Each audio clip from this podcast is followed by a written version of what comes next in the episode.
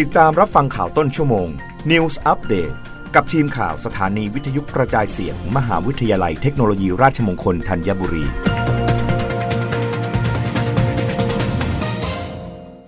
รับฟังข่าวต้นชั่วโมง โดยทีมข่าววิทยุราชมงคลธัญบุรีค่ะ สทเปิดตัวศูนย์ตรวจสอบการกระทำความผิดทางเทคโนโลยี แก้ปัญหาหมอกระเป๋าคลินิกเถื่อน รับเรื่องร้องเรียน นายสาธิตปิตุเตชะ รัฐมนตรีช่วยว่าการกระทรวงสาธารณาสุข เป็นประธานเปิดศูนย์ปฏิบัติการตรวจสอบการกระทำความผิด ทางเทคโนโลยี โดยกล่าวว่ากระทรวงสาธารณาสุขมีนโยบายพัฒนายุทธศาสตร์ และบริการจัดการงานคุ้มครอง ผู้บริโภค ด้านระบบบริการสุขภาพ เพื่อจัดการและแก้ไขปัญหาให้กับผู้บริโภคที่ได้รับผลกระทบ และได้รับความเสียหายจากการรับบริการสุขภาพ และผลิตภัณฑ์สุขภาพที่ไม่ได้คุณภาพมาตรฐาน โดยมอบหมายให้กรมสนับสนุนบริการสุขภาพ เป็นหน่วยรับผิดชอบหลักในการจัดตั้ง ศูนย์ปฏิบัติการตรวจสอบการกระทำความผิด ทางเทคโนโลยีทำหน้าที่เป็นศูนย์กลางรับเรื่องร้องเรียน แจ้งเบาะแสรวมถึงเฝ้าระวัง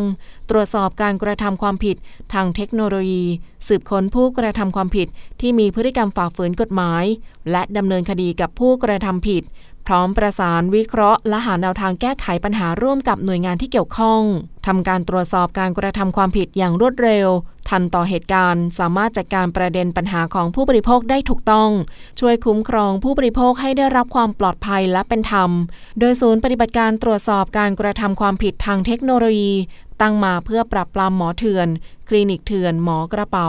ที่ไม่มีใบอนุญาตประกอบวิชาชีพเวชกรรม ซึ่งแต่เริ่มนั้นยังมีบุคลากรทำงานน้อยเกินไป จึงต้องนำบุคลากรจากกองกฎหมายเข้ามาช่วย จะช่วยลดขั้นตอนลดเวลาในการดำเนินการจับกลุ่มได้ และเพิ่มการเข้าถึงของประชาชนมากขึ้น โดยสามารถร้องเรียนได้ที่สายด่วน